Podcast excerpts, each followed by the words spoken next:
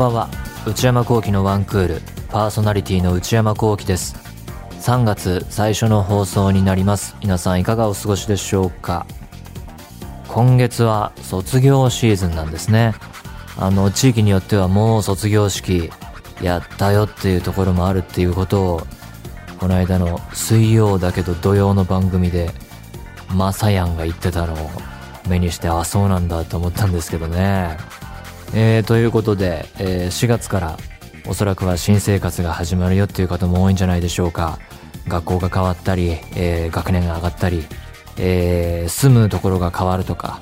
えー、仕事が始まるとかねいろいろ変化が多い時期だと思いますけれども、えー、そういうのに伴って引っ越しされる方もね多いんじゃないでしょうか。あの引っ越し僕も、えー、これまでしたことありますけれどもとにかく後から後からやること増えていって最初これくらいで、えー、準備完了するなって思って計画するじゃないですか。でそれを進めていくと作業量があそれに伴ってあこれもあった。ということはこれもあったっていう風にどんどんどんどん新種のやることが登場してくるんでできるだけもうやれるようになったらすぐどんどんどんどん準備していった方がいいんじゃないのかと、えー、思いますけどもね、それがおすすめですが、えー、今週は東京の方はですね、ちょっとずつ暖かい天気の日も増えてきたというか、えー、あ今日春っぽい暖かい時間帯があったねっていう風な時もあって、春を予感させるような天気があって、とっても嬉しいんですけれどもね。えー、私の方はと言いますと、特にこう派手な目立ったことは全然起きておらず、ただこの間、休みの前日に、えー、シューマイ買ってきてあったんで、じゃあこれでビールでも飲もうかと思って、キッチンでこう、レンジで温めようと思って、えー、それがプラスチックの容器に入っていて透明な。で、そこから取り出して、えー、耐熱のお皿に移してラップして温めようと思ったんですけど、テープで、セロハンテープで閉じてあって、そのプラの容器が。で、僕としてはあるあるなんですけど、横着して、えー、テープをこうやって剥がさないまま、無理やりこう横から開けて、なんなら開けきらずに、その、ちょっと空いたスペースからシューマイ取ればいいやと思って、よいしょってやったら、シューマイが2個床に落ちました。深夜2時に。これはね、悲しかった。ったですね。もう本当に暗淡たるっていうの？すっごい落ちましたね。いやー、人生でね、こういうことは何度か繰り返しているんですよね。前もなんか、床だかソファーだかにお菓子こぼした話したと思いますけど、一瞬の判断の間違い、気の迷い、一つの手間を惜しんだがために、宝物を失う瞬間、いくら繰り返しても改善されないですね。人というのは学習しないものなんだなと自分を振り返っても思うわけですけれども。皆さんも横着はせずにセロハンテープは外してから取り出すことをお勧めします。ということで、えー、これ以降はそういうことない人生を生きようと思いつつそれでは内山昂輝のワンクールスタートです。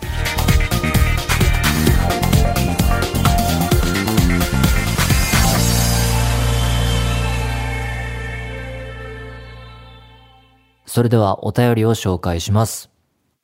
ラジオネーム、セランさんからいただきました。23歳、LA 在住。ひょえー、すごい、アメリカ。うん。内山さん、こんにちは。先日の放送で、海外通販の苦労について語られていたのを聞き、アメリカ生活5年目の私は終始うなずくばかりでした。えー、じゃあ、10代後半からずっとアメリカなんだ。あの、海外通販は年末年始のお買い物で、えー、いろいろ洋服などを買ったんだけれども、なかなか届かなくて、で、メールでやり取りというか、メールが来て、ネットを辿っていてもうまく解決せず、えー、コールセンターに電話などして、あっちにかけてこっちにかけてでやっと解決したっていうことがあったんですね。こちらでは、内山さんのように経由地が多すぎて荷物が行方不明または紛失されることは日常茶飯事で、ええー、一番ひどかった経験では30万弱の MacBook が玄関に放置されていたなんてこともありました。コロナ以前より置き配が当たり前のアメリカではあるのですが、あ、そうなんだ。まさか Apple の公式サイトから買ったパソコンが玄関に放置されてるとは思いもしませんでした。まあね。幸い通知メールを受け取った時には在宅していたので、すぐドアを開けて受け取ることができましたが、これが出先だったら誰かが盗んでいたらと考えると恐ろしいです。日本の運送会社や配達システムは本当に丁寧で素晴らしいなと、こちらにいると日々感じます。はあ。通知メールを受け取った時には在宅していたのでっていうことは、ピンポンもしてくれなかったってことなのかな？ピンポンなしで、ほいって MacBook 置いといて、それで帰っちゃったってことなのか？ああ、それ困りますね。でも、この配達ってどういうルールでやってるんでしょうね？なんか、アマゾンとかだと、そういう指定する欄とかもありますよね。あそこで指定されてるので、置き配しましたとか、えー、ピンポンして置いときましたとか、なんか、そういうルール設定があるのか、イメージ的にはアメリカとかヨーロッパとかは、なんかそういう、えー、何事にもルールとか、えー、設定で、えー、で、えー、行動が決まっていったり、左右されていったりっていうイメージがあるんですけど、その辺は結構イージーな感じなのかな。うん、MacBook ね、えー、高いしね、重要に扱ってほしいところですが、うん、ピンポンはしてほしいところですよね。日本の運送会社や配達システムは確かに、ね、いつも言ってるけど便利すぎるくらいですよね。うん、生物とか、えー、冷蔵系のね、食べ物とかは、うん、早く届いてくれるとめっちゃ嬉しいですけど、まあ、そんな、3日4日いや、別に緊急で欲しくない、欲しいものじゃないから、1週間ぐらい別に遅れても大丈夫かなと思うものもありますからね。なんか、いいバランスの置きどころっていうか、便利すぎず、便利じゃなさすぎず、ピンポンもしてくれなさすぎず、みたいなところにね、落ち着くといいなと、日々思っていますが。ラジオネーム、はるかさんからいただきました。内山さんこんばんは。私は今年で33歳になるのですが、最近別の部署で働く20代の女の子と仲良くなりました。趣味のことで意気投合し、連絡先を交換することになったのですが、彼女が機種変したばかりで LINE が使えないとのことでした。へえ、そんなことあるんだ。そこで彼女がとっさに、インスタでもいいですか？と提案してきてくれました。そのことに私はめちゃくちゃ驚きました。インスタをメッセージツールとして使う発想が私には全くなかったので、まさに目から鱗。ああ、なんか聞いたことあるなこれは何だろう？そのお互いの投稿にメッセージを送り合うのか、それとも DM でこう、ポンポンとやり取りするのか。かなりのジェネレーションギャップを感じました。内山さんは最近ジェネレーションギャップを感じたことはありますか？年下や後輩とのエピソードが何かあればお聞きしたいです。なんかあればね、面白い話あればお届けしたいですけど、特にないですね。うーん、仕事してても別に、えー、仕事に関係ないやりとりするタイミング全然ないし、うん、みんなで食事に行こうっていうこともないし、あ仕事してる人たちのこと考えても、年下、後輩の方、特に会ってないし、何にもエピソードは起きていないなとかいう感じですけどね。ああ、全然ないなうん、すいません。ラジオネーム、三井さんからいただきました。内山さん、スタッフの皆様、こんにちは。今、大掃除をしながらワンクール過去回を聞いています。前に新生活応援春のお便りというコーナーがありました。また今年も春限定でやっていただきたいなと思いメールをしました。ああ、そうだそうだ。春にやるコーナーとして、去年始めたのかな？懐かしいですね。私は3月後半に引っ越しをします。8年暮らしたマンションから夫の実家へ引っ越し、何もかも新しくなります。夫の両親と同居になるので、生活のタイムスケジュールを相談して新しくしていく。仕事も変わる。息子も新しい幼稚園に通うので、また一からクラスの子と関係を築いていく。息子自身のタイムスケジュールも変えなければいけない。かっこ子供のタイムスケジュールを変えて慣れさせるのが結構大変です。へえ。などなど、とにかくまっさらに始めなければいけません。息子の生活がスムーズにいくか、両親との生活をうまくやりくりしていけるかなど不安がつきません。考えている今、すでに疲れました。同じように新しい生活を始める方のお話を聞いて自分自身を励ましたいなと思います。なので今年も新生活応援春のお便りコーナーを開催していただきたいです。ご一行いただければ幸いです。内山さんスタッフの皆様、ご無理のないよう日々お過ごしください。そうですね。今年もやりましょう。新生活応援春のお便りコーナー。えー、今週から募集始めようと思います。えー、このコーナーはもうコーナー通りなんですけど、えー、春にまつわる変化、こうやって引っ越しましたよとか、住む場所変わりました。仕事が変わりました。新しくこういう学校が入りましたとか、クラス替えがありましたとか、何でも春にまつわる、この時期にあった、身の回りの変化、自分の変化について送ってもらって、それに伴ってポジティブな感情を抱いたでもいいし、こういう苦い思いをしているとか、いいところもあれば悪いところもあるっていうところで何でもいいので変化があったら送ってくださいというコーナーをやっていたんですけれども、今年もぜひやってみましょう。ということでね、えー、3月後半引っ越し、今月だ。で、8年暮らしたマンションから夫の実家へ、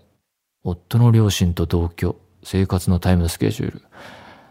でしょうね。すり合わせ難しそうですよね。フレンドリーな方々だといいですけどね。さっき30代と20代のジェネレーションギャップ全然思いつかなかったですけど、なんかだから31、僕今31で、と20代とかもうこのレベルを考えると、全然もう合ってないようなものなんじゃないのかなと思ったりしますけどね。ああ、両親とかまで行ったところで、どう、えー、お互い歩み寄るかっていう方が、やっぱ文字通りジェネレーションギャップなんじゃないのかなと思いますけどね。まあ、慣れなきゃしょうがない部分もあるでしょうけど、いい新生活になることをお祈りしていますけれども、はい。ということで、ふつおたはふつおたでやっていきますので、皆様からのお便り引き続きお待ちしております。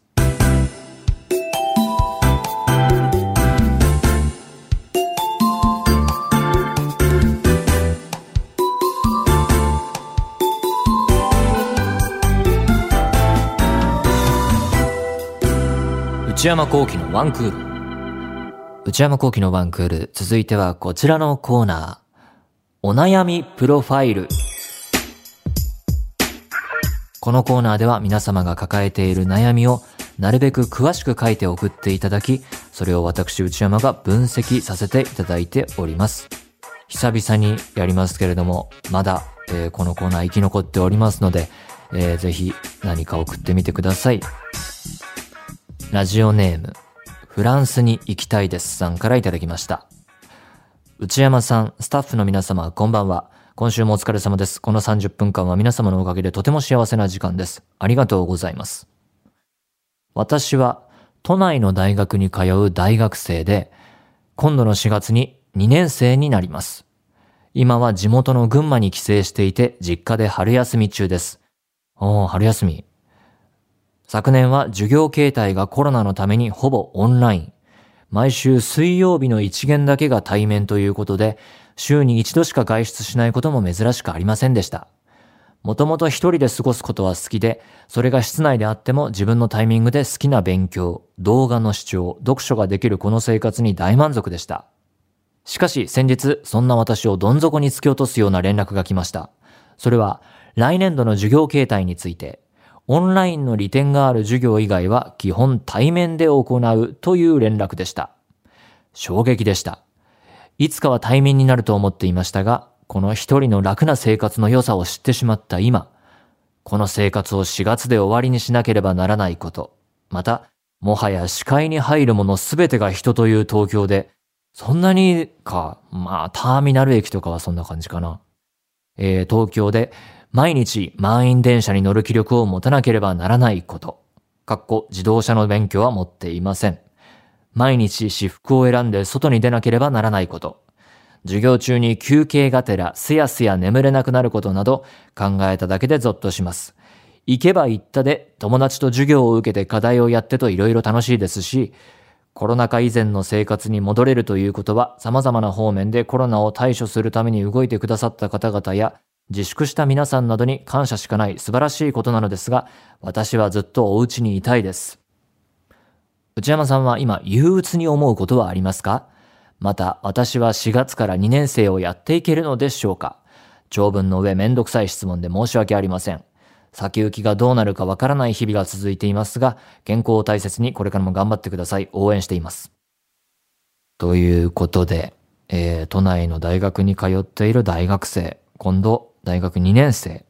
今は春休みで地元群馬に帰省中。で、昨年はずっとオンラインでやってたけれども、えー、それで外出がすごい減って、ただ、えー、今度2年生は、えー、基本対面で行くということで衝撃を受けていると。うん。まあ、どっちもね、でもその、オンライン授業でほぼほぼやりますって変化があった時も、それはそれで衝撃だったでしょうからね。えー、慣れの問題がまず一つあるんだろうなと。えー、対面じゃないところでの準備もいろいろ大変だったろうし、えー、やっぱりリアルな、え、授業でやった方が利点が多いなって感じた時期もあったでしょうからね。で、オンラインに慣れた結果、一人の楽な生活を知ってしまったと。で、それが4月で終わりになっちゃうのが嫌だと。まあ、毎日満員電車に乗る気力を持たなければならない。まあ、それは嫌ですよね。僕も高校を通ってた時は、えー、地元が埼玉県で、で、高校が東京だったので、結構長時間、長距離の通学だったので、で、電車で、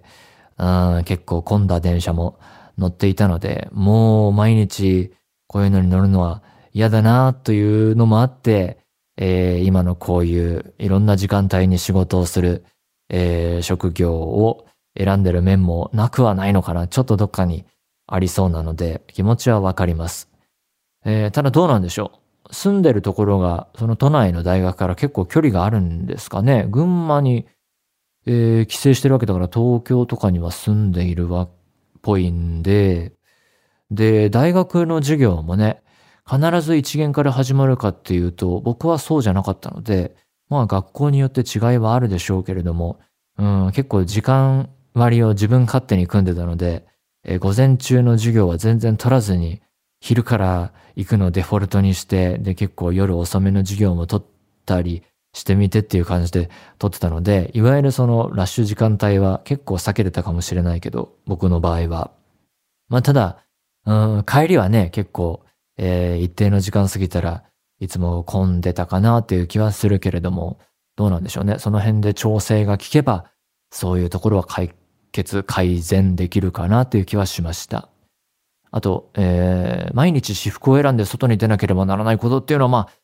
まあ、僕なんかは、その、リモートでほとんどの仕事はリモートじゃ不可なので、えー、日々外に出て、えスタジオあっち行ったりこっち行ったりする仕事なので、うん私服を選んで外に出るのはデフォルトだから、まあ、慣れれば、慣れるんじゃないのかなっていう気はしますけどね。うん、あとはなんだろう。そんなにこだわりがないんだったらもう、ユニフォーム的に洋服を決めちゃって、あんまり考えなくていいようにするとか、うん、このラインナップから外れなければ変な格好にはならないけど、もう、あとはもう色違い選んでいくみたいな。夏は、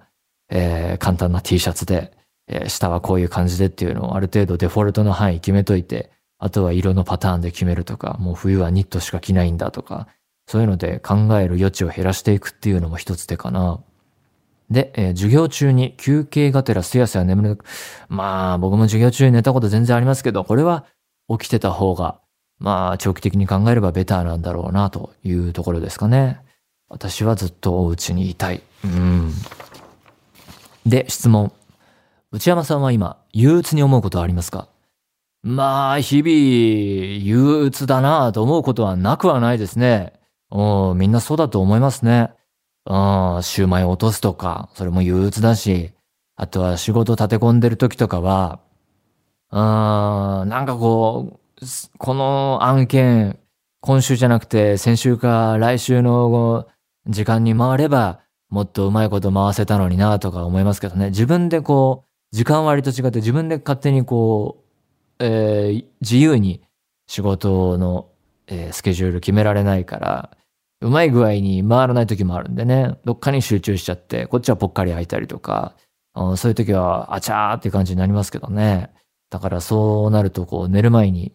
えー、じゃあ今から6時間寝て、何時に起きるでしょう？と自分の頭の中で考えたりして、で、1時間はこっちの準備やって、えー、残り30分はこっちの準備集中してやって、で、身支度がこれくらいだと。で、移動の時間がこれくらいかかるから、この時間帯には家出なきゃいけない。だからこの何分前にはもう、えー、身支度始めて、だからここで仕事は切り上げて、ということはここで、えー、あれしてこうしてみたいなこと考えてるときは、なんかもう、うわ、なんか仕事のために生きちゃってるわっていう気分になって、憂鬱とはちょっと違うけど、なんかこう、機械人間のような気分になりますね。うん、まあしょうがないですけどね。なんかもっと、自分でうまいこと、もっと前々からや、いろいろなことを始めといたら、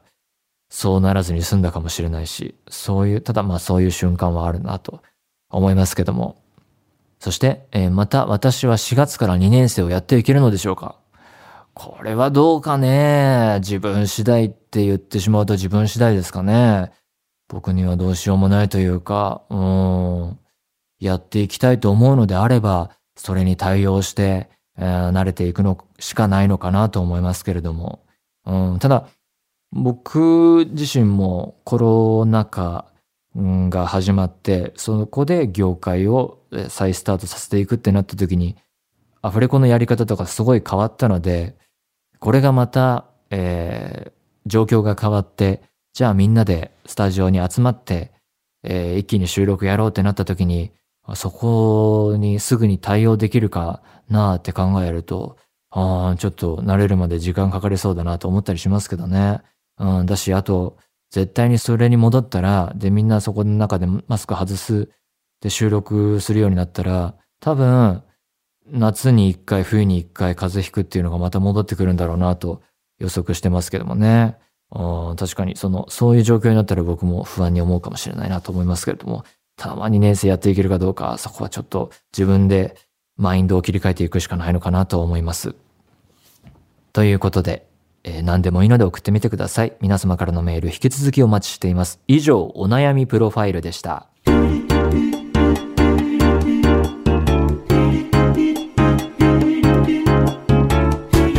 内山幸喜のワンクール。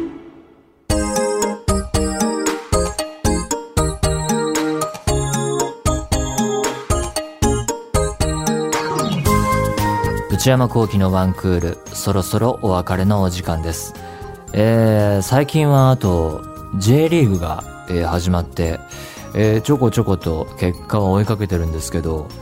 あのー、今年も今シーズンも突っ走るんじゃないのかと思われていた川崎が早くも、えー、負けがついたりして、今シーズン J リーグほんと読めないですね。ほんとどこが優勝するのか、ほんと読みづらいシーズンになりそうだなっていうのと、あと、出身が埼玉県なので、浦和レッズも見てるんですけど、レッズは体制が変わって、監督がね、結構やり手な人になって、選手も結構ガラッと変わって、これは今シーズンついに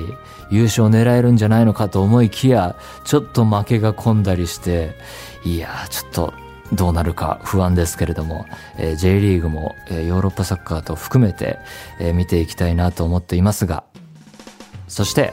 新生活応援春のお便り、えー、春限定コーナーとして今年もやっていこうと思いますので、ぜひぜひ皆さん送ってみてください。えー、春にまつわる身の回りの変化、えー、良い変化でもいいし、ちょっとその変化で、うん、気分落ちちゃったなっていう、えー、内容でもいいですし、いいことも悪いことも含めて、いろいろな変化に伴う自分の思いなどなど含めまして、メールで送っていただければと思います。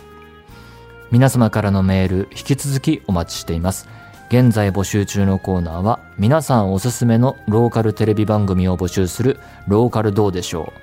あの最近は土曜の番組をちょこちょこ見てるんですけど TVer で、えー、使って見ていて TVer の CM が途中で流れるじゃないですか。あれで安住さんの朝の帯番組ですよね。報道の「ザ・タイムってやつ。あれの CM がすごい流れるんですけどあれすごい謎なんですよ。これ見たことある人わかると思うんですけど39の曲が流れてで安住さんがなんかノリが謎でなんか行ってみようとか言ってどでなんかキャラクター番組オリジナルキャラクターみたいなのを呼びかけて安住さんと、えー、香川さんが「おお」とかっていうのもなんか妙なノリだしなんだろうなと思って何回も見てるとすっごい謎でただ一つだけ思ったのはあの「ザ・タイムの売りがなんか毎日だかそのよく全国の生中継を何箇所で、えー、もうやります朝から。そういう各地の情報をお届けしますっていうのが売りらしくて。で TBS だからちょドリフターズで行ってみようってことなのって思ったんですけどあの謎の CM ちょっとあの詳しい方いたらあのノリがどっから来るのか教えてもらいたいですね。はいそんなことを TVer を見ながら思っています。そして皆さんがどんな毎日を過ごしているのか、一日のスケジュールを教えていただく人生。パリピな皆さんの日常を教えていただく私はパリピ。えー、私に10分喋ってほしいトークテーマを提案していただく内山さん、これで10分お願いします。買い物不詳な私内山幸喜の財布をこじ開けられるような買いな商品をお勧めしていただく内山さんこれ買いです。今抱えている悩みをなるべく詳しく教えていただくお悩みプロファイル。他にも最新の流行を少しだけ覗いてみるトレンドハッシュタグ。私が最近見た映画についてただひたすら語るムビログ。そして話題になっているエンターテインメント作品などの普段は表に出ない関係者の方にお話を伺う中の人インタビュー。これらのコーナーで取り上げてほしい商品や作品、人物なども募集中です。そして内山幸喜オフィシャルノート内山幸喜の踊り場毎週木曜の夜に更新しています。現在はリモート収録奮闘記と題して、えー、リモート収録にまつわるあれこれ、いろいろ大変だったとか、えー、どんどん機会が増えていく過程だとか、えー、そういうことをエッセイ形式でお送りしています。えー、結構長くなってきたので、そろそろ終わりが見えてくるのかなと思いつつ、なんかやっぱりいろいろ積み重ねてきたものがあるので、エピソードにはこと書かないなという感じで、えー、続いている感じでございます。踊り場公式 Twitter、YouTube チャンネルもございますので、そちらもぜひご活用ください。すべてのメールはこちらのアドレスへお願いいたします。one.joqr.net one.joqr.net 番組公式 Twitter アカウントは、アットマーク、one, アンダーバー、joqr です。こちらもぜひチェックしてみてください。この番組は、ポッドキャストと YouTube でも配信中です。ポッドキャストは、ポッドキャスト QR、Spotify、Amazon Music などで、YouTube は文化放送エクステンドの公式チャンネルで配信しています。更新は火曜日の夕方の予定です。それではまた来週、さようなら。